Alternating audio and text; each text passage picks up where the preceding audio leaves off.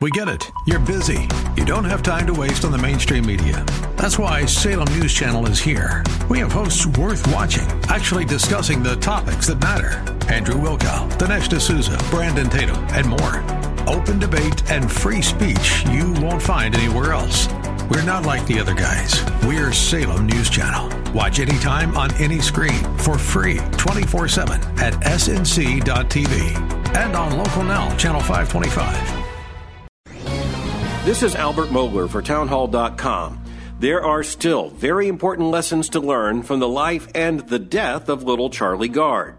Over the course of the last several weeks, no story has been as important as the tragedy of this little baby in the United Kingdom with a rare mitochondrial disease. His story first came to world attention when his parents made a public appeal to the people of Britain and all around the world of the fact that they were no longer able to make decisions on behalf of their infant son and his health treatments.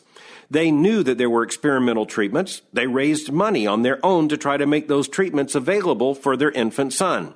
There's a good reason why Charlie Gard became such a focus of conversation and concern. Columnist Charles Krauthammer put his finger exactly on the issue when he wrote, quote, There is only one real question. What's best for Charlie? But because he can't speak for himself, we resort to a second question. Who is to speak for him? Yes, that is exactly the question. And it has to be answered with parents, not with the medical establishment, nor with the government. That's what's at stake in this tragedy, and we dare not forget it.